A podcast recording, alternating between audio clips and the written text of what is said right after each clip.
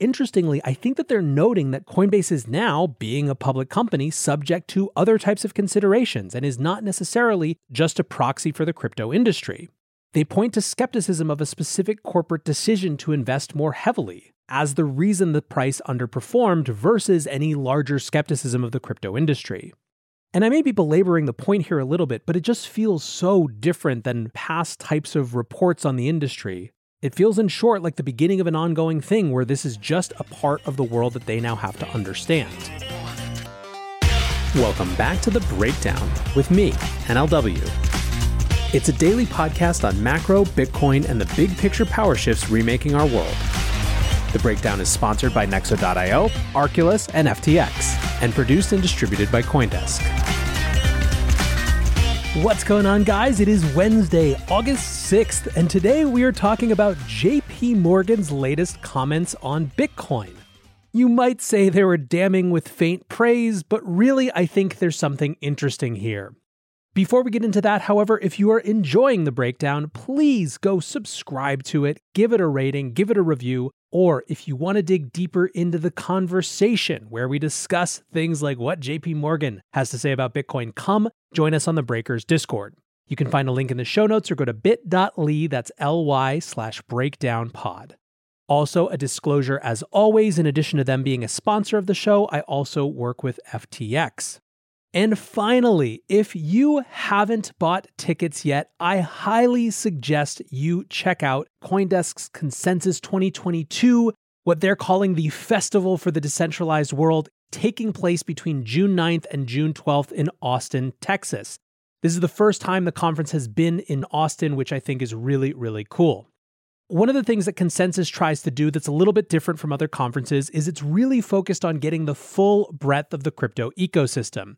That means Bitcoin, blockchain, Web3, metaverse, you name it. And what's more, the content is for people who are new to the space, people who are investors, builders, and really any type of person who has any interaction with the crypto industry at all. The speakers are, of course, just as broad. If you listen regularly to this show, for example, you know I always want to hear what Cathie Wood has to say. If you're interested in coming to consensus, use the code BREAKDOWN at coindesk.com slash consensus 2022 to get 15% off your pass. It should be a great time. All right, but with that, let's move to our main topic. JP Morgan has had a long and winding relationship with Bitcoin and crypto. You oldies like me will remember when CEO Jamie Dimon threatened to fire people over it in 2017. You'll also remember the next year when they started to get into the enterprise blockchain side of things. And then over the course of the last couple years, where, as like pretty much all institutions and banks in America, they have slowly but surely found their way deeper and deeper into the crypto space, having to offer products for their clients and discussing the industry a lot more. Now, credit to Jamie Dimon himself for sticking to his guns. He has nary said a nice word about Bitcoin, but sometimes you got to watch what they do, not what they say. And when it comes to JP Morgan, that's certainly been the case. The latest development is that the North American Equity Research Group has launched not one, but two monthly newsletters. One is the Cryptocurrency Markets Monthly, and one is Bitcoin Mining Monthly. I think they create a really interesting opportunity not just to see a top tier research team discussing trends that they see in this space, but also in terms of getting a pulse monthly for how traditional market participants are watching Bitcoin and crypto as a whole. Let's discuss their markets newsletter first, and here are their four key bullets. First, sentiment rebounds in March, and the case for crypto as a store of value improves. There are two key points in this bullet. The first is that although we're still far away from November highs, crypto has been having moments of outperformance relative to traditional markets, including equities. Second, on top of that, Bitcoin has been outperforming other cryptocurrencies, which they say, quote, adds some credibility to Bitcoin as a store of value during periods of market volatility. We're going to talk about that more in just a minute when we come to their discussion of gold. Second, high level bullet growth of the crypto ecosystem. They notice, as we have on the show, the significant growth of NFTs as a part of the industry in the first quarter of 2022. However, they also mention DeFi, which is going to be an interesting theme throughout this newsletter. Bullet 3 Trading activity falls despite higher volatility. They note that trading volume in quarter one of 2022 was down 33% from quarter four of 21, but still up 70% year over year. Again, reinforcing Bitcoin's role in these times of volatility, quote, the greatest volume activity continues to be in Bitcoin, where volumes appear to have increased meaningfully in Q1. Finally, speaking of Bitcoin, they look at the fundamentals of the network, saying network hash rate up in March. The network hash rate, they say, a proxy for industry competition, continues to rise as additional mining equipment is deployed. While increasing hash rate should drive miner profitability down, they say, quote, most of the publicly traded miners are reporting record revenue slash profitability as their hash rate growth has outpaced the broader market.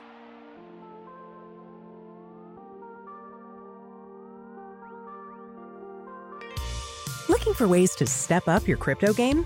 Then go with Nexo. For starters, you get free crypto for each purchase or swap. How about earning guaranteed yields? Up to 17% paid out daily. Ideal for you hardcore hodlers. You don't even need to sell. Instead, borrow instant cash against your assets. Get the most out of your crypto with Nexo at nexo.io. That's N E X O.io.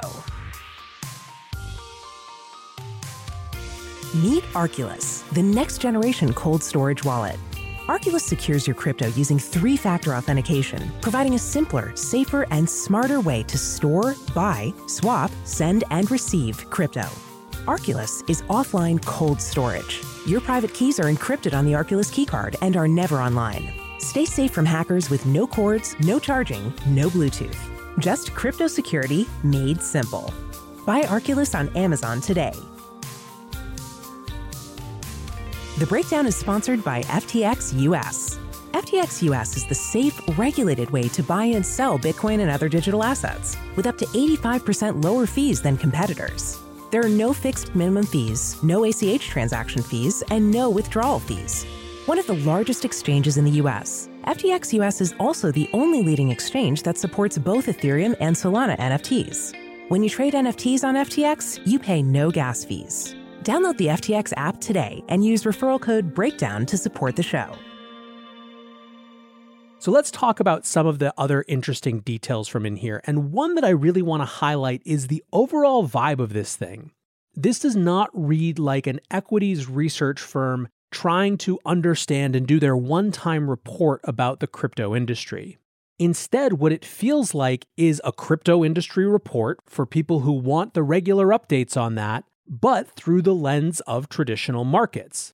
For example, as they discuss sentiment improvements, they say, quote, Cryptocurrency market sentiment recovered slightly in February and further in March as measured by token price appreciation and by public crypto company market capitalization.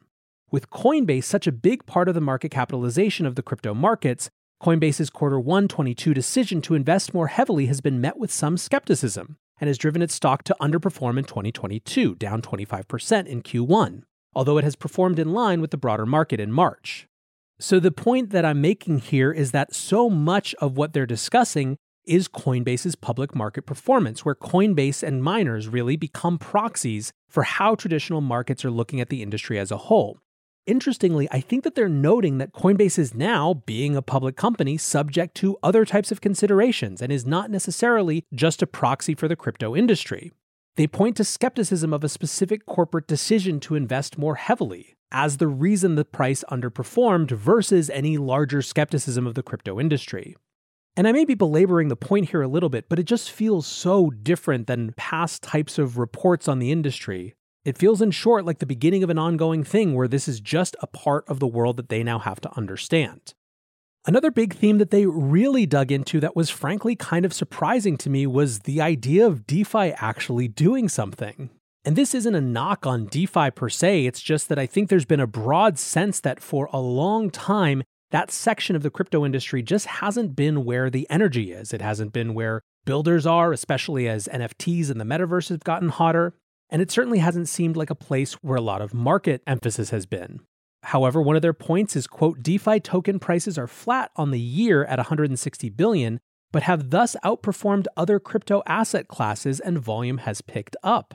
They show that the Ethereum DeFi market cap is suggesting that DeFi continues to grow as a percentage of ETH capitalization.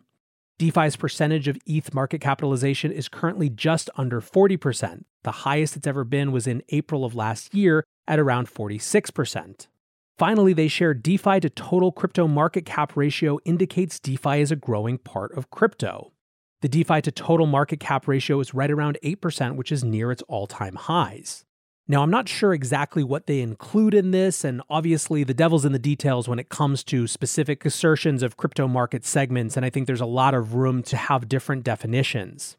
However, it's interesting how much of an emphasis they put on DeFi as something that people should be paying attention to. A couple more from the no surprises here category. They note that the stablecoin market cap overall continues to rise, and that although Tether is still the largest stablecoin, USDC has been growing the fastest this year. Likewise, the NFT market continues to grow. And I think here the interesting note was to see their view of the breadth of the industry. They put the market cap of NFTs now at 19 billion, spread across 2.1 million distinct holders and 25 million unique NFTs. For something that has such a huge amount of airtime, it's interesting how few people there really still are who have actually interacted with NFTs at all. Just 2.1 million according to JP Morgan. One other trend within the crypto space that they look at is Ethereum versus Ethereum killers. That's their words, not mine. This is something I'm noticing a lot on Twitter. You're seeing the Ethereum community start to push a narrative that there has been a shift away from the interest in things like Avalanche and Solana, and a feeling that they haven't lived up to their promise. And so there is a return from investor sentiment standpoint to ETH and layer 2 solutions when it comes to scaling. I don't necessarily think the market shows that dramatically, but you have seen a phenomenon over the last three quarters where in quarter three of last year, the market capitalization of the alt layer ones was higher than Ethereum at a little over 400 billion to Ethereum's 350 billion. Moving into quarter four, where Ethereum once again took the lead, but just by a little bit, between 400 and 450 billion, to the alt layer ones just around 400 billion. And that spread has now grown. It's basically the inverse of quarter three, where Ethereum is now over 400 billion and these alt layer one chains are just over 350 billion. Now, this might not take into account recent gains in protocols like Solana, but it's still a pretty interesting pattern that sort of gives some amount of validity to a narrative that's emerging. Shifting back over to Bitcoin, they look at gold versus Bitcoin and say that gold remains a better store of value in times of stress.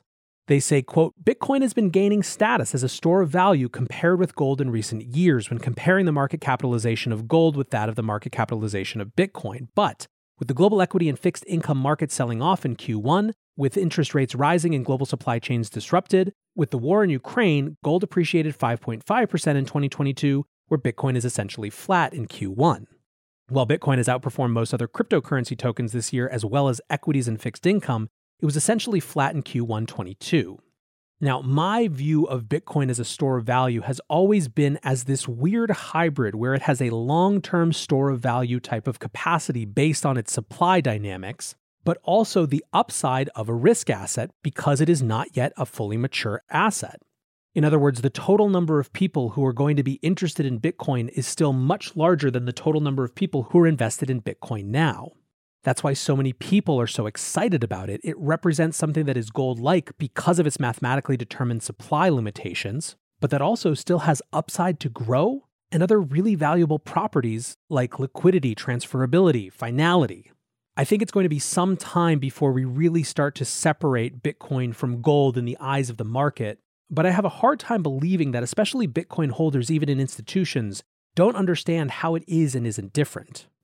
A last trend which JP Morgan notes is crypto permeating gaming. They talk about more tokens, more unique wallets, so that's something maybe to watch in the months to come. Now let's shift over and talk about the Bitcoin mining monthly. Here's their summary. On balance, Bitcoin mining was slightly more profitable in March versus February as Bitcoin price appreciation outpaced global hash rate growth. However, Bitcoin mining profitability, as measured by daily block reward revenue per exahash, remains 46% lower than peak levels achieved in November 21, due to the sharp increase in the global hash rate, i.e., competition, and decline in Bitcoin. That said, many of the publicly traded miners are reporting record revenue as their own hash rate growth has outpaced the broader market. Now, the thing that I wanted to note here, in addition to just those interesting dynamics of it getting more competitive, but still these publicly traded miners doing really well, is how much education is inherent in this Bitcoin mining monthly. It's not setting itself out as a first primer or anything on Bitcoin mining, but by nature of assuming that it's for a general traditional finance audience, it has to define how it sees things like global hash rate, i.e., competition. And just like we talked about before, in terms of this being a traditional market asset that's coming at the Bitcoin industry, this is as much about Bitcoin mining stock performance as it is about on chain fundamentals. Some number of episodes ago that I can't even remember now, I said that we had moved into the post narrative institutional era of Bitcoin, and I think these two reports are case in point of what I was trying to say. It's not that there isn't a slow, steady accretion of institutions and individual institutional investors moving from the traditional financial space into the Bitcoin and crypto space. It's that it's no longer about big headline making moves, it's just a thing that people are doing. This asset class has moved into the mainstream such that it can no longer be ignored, such that it is now part of the general JP Morgan equities research portfolio. I think the fact of these things existing as well as the nature of their content says a ton about where institutional Bitcoin and crypto are. So, welcome to the boring phase of institutionalization, where Bitcoin and crypto are just part of the conversation. I want to say thanks again to my sponsors, Nexo.io, Arculus, and FTX, and thanks to you guys for listening. Until tomorrow, be safe and take care of each other. Peace. Hey, Breakdown listeners, come join Coindesk's Consensus 2022, the festival for the decentralized world, this June 9th through the 12th in Austin, Texas. This is the only festival showcasing and celebrating all sides of blockchain, crypto ecosystems, Web3, and the metaverse, and is designed for crypto newbies, investors, entrepreneurs, developers, and creators. Don't miss speakers like Cathie Wood, SBF, CZ, Punk6529, and Joe Lubin, to name just a few. Use code BREAKDOWN to get 15% off your pass at Coindesk.com slash consensus 2022.